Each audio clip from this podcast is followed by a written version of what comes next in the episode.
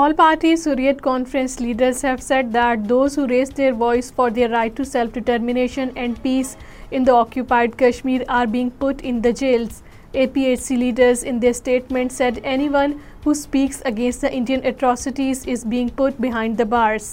Indian police have arrested 5 innocent Kashmiris, including a woman, in Kupwara and Bandipora districts. 3 persons identified as Zubair Ahmad Shah, Mubashir Yusuf Shah and Zahur Ahmad Khan were arrested by the Indian Police, Army and the Paramilitary Central Reserve Police Force personnel during cordon and search operations. Munira Begum and Shafayat Zubair Rishi were arrested by the Indian Forces personnel during house raids in the Bandipora districts.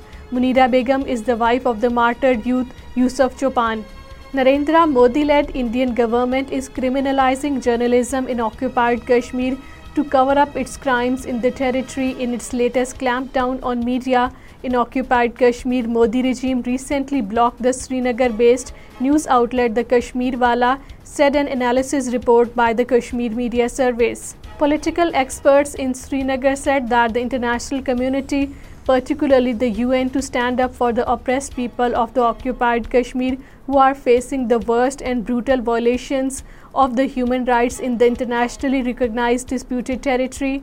The political experts and analysts talking to media men in Srinagar said that every democratic and justice-loving person must raise voice for the people of occupied Jammu and Kashmir.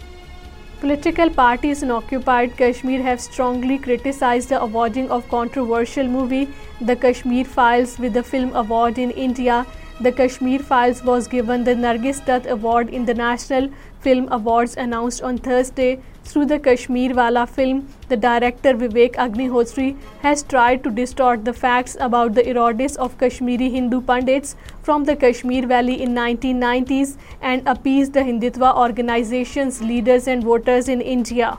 Normal life was severely affected in the Jammu region today due to the shutdown and protest demonstration against the fleecing of the people of the occupied Kashmir by the Narendra Modi-led Indian government through the imposition of heavy toll tax and installation of smart meters of electricity across the territory. The business establishments in Jammu city and other major towns of the region remained closed while the traffic movement on the roads was very thin.